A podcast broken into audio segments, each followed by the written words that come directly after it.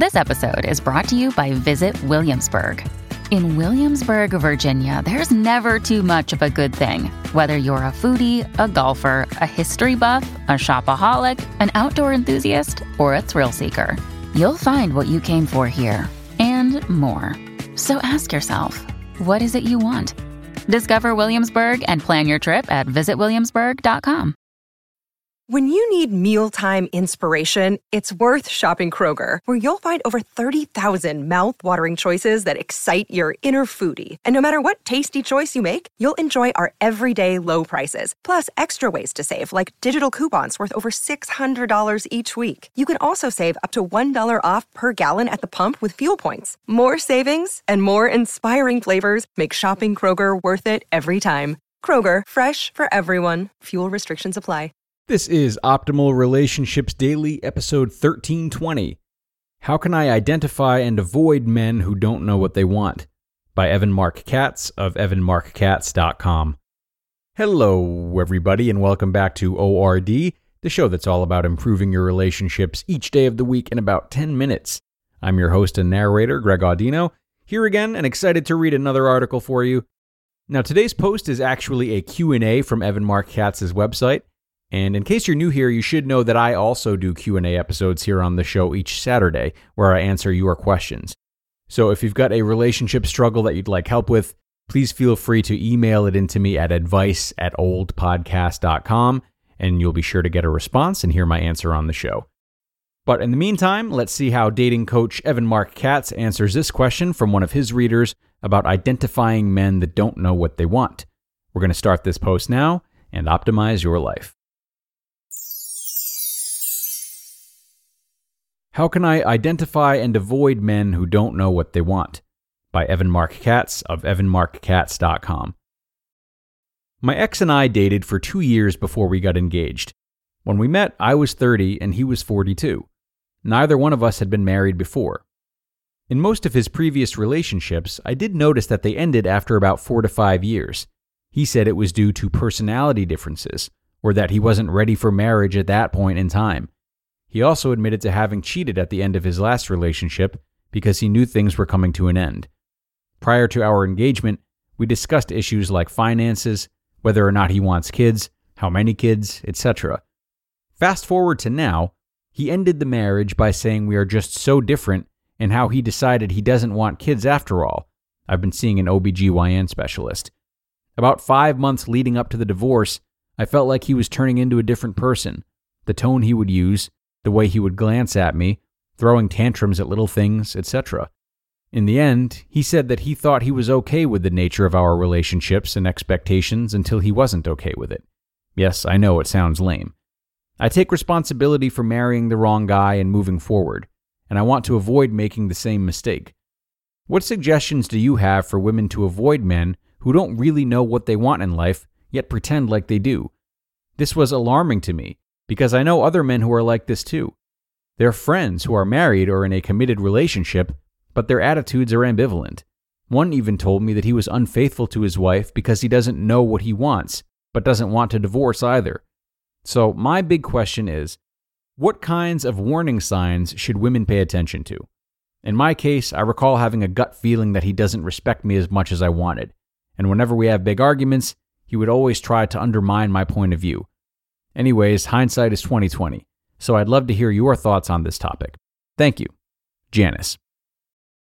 Thanks for your question, Janice. I feel deeply for you. My wife's first husband was a man who, after five years of dating, claimed to want to get married and be a father. But less than one year into marriage, he freaked out, said he wasn't ready for commitment, wasn't sure if he wanted kids, and cheated on her. Twice. They were divorced less than two years after getting married. His loss was my gain. Ironically, he ended up marrying the woman he cheated with and had kids with her as well. I only mention this because it illustrates an important, if dispiriting, concept. Very often, people don't know what they want, and very often, people change their minds. You just happen to date men, but as a coach for women, I can't tell you how many times I've talked with a client who wasn't sure if she wanted to get married or just date for a while. Thus, confusion is not just for men, it's the human condition. Because answers to personal questions aren't as black and white as mathematical equations, we lurch through life, perpetually vacillating between different points of view, knowing that we're inconsistent, but still not being able to nail down a single perspective. On one hand, it can be considered admirable when people are open to new information that makes their point of view subject to growth and change. On the other, if you're the woman dating the man who doesn't know what he wants, it can only be terribly infuriating. Now, you're looking for a shortcut to avoid getting hurt. I get it. Since there are no definite answers, I can only try to reverse engineer a response based on what you told me in your short email. Number one, the right man takes responsibility for his mistakes and can specifically pinpoint where, when, why things went wrong in the past. Personality differences and not ready for marriage may in fact be valid excuses, but I would love to hear him go deeper. 2. Cheating is never an acceptable response to a failing relationship. Everyone has experienced the falling action of a relationship that's coming apart. Most of us deal with various shades of sadness, anxiety, frustration, and fear, obsessing about what's wrong engaging friends on what you should do, talking with your partner about how to fix what ails you.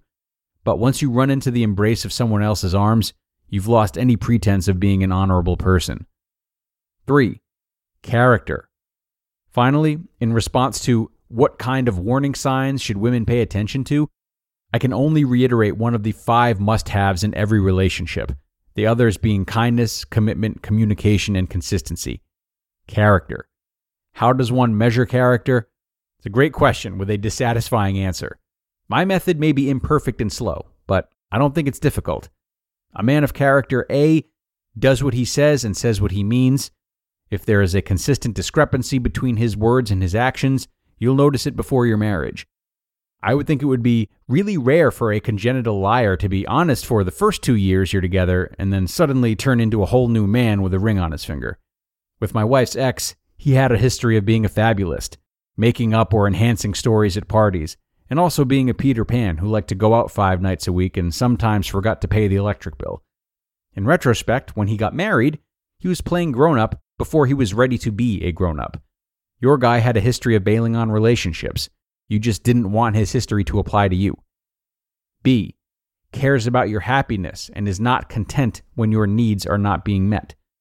That doesn't mean he's perfect intuits your every desire and never does anything selfish, it means that if you've got a problem, he's got a problem, and he wants to be part of the solution. That's what it's like when you're a team. And C, communicates his feelings and is open to the full expression of yours.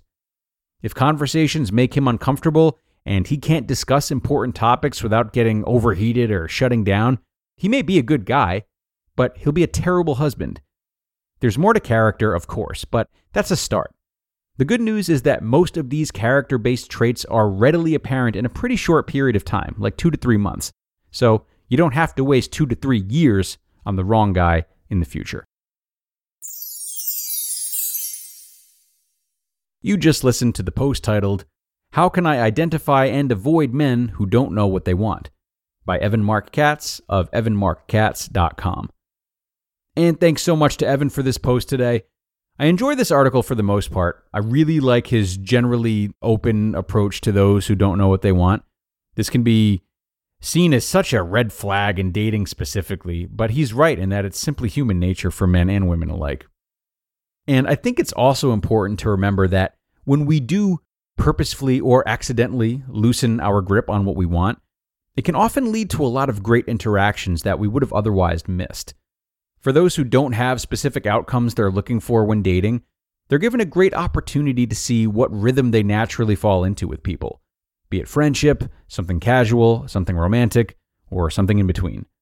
And though it may be easy to feel as though this approach like isn't driven enough for someone who's looking for love, it does allow for a lot of honest relationships and a lot of self-discovery. And gifts like these can often be really necessary, albeit unrecognized ingredients for healthy, loving relationships to eventually form. And on that note, we're going to sign off for today, everybody. I thank you as always for joining me, and I hope your weekend is going well so far. Be sure to come on back tomorrow, where we will start the week with two posts, actually, from Dr. Allison Nebus Davis of Dr. Allison Answers. And I hope to see you there, where your optimal life awaits.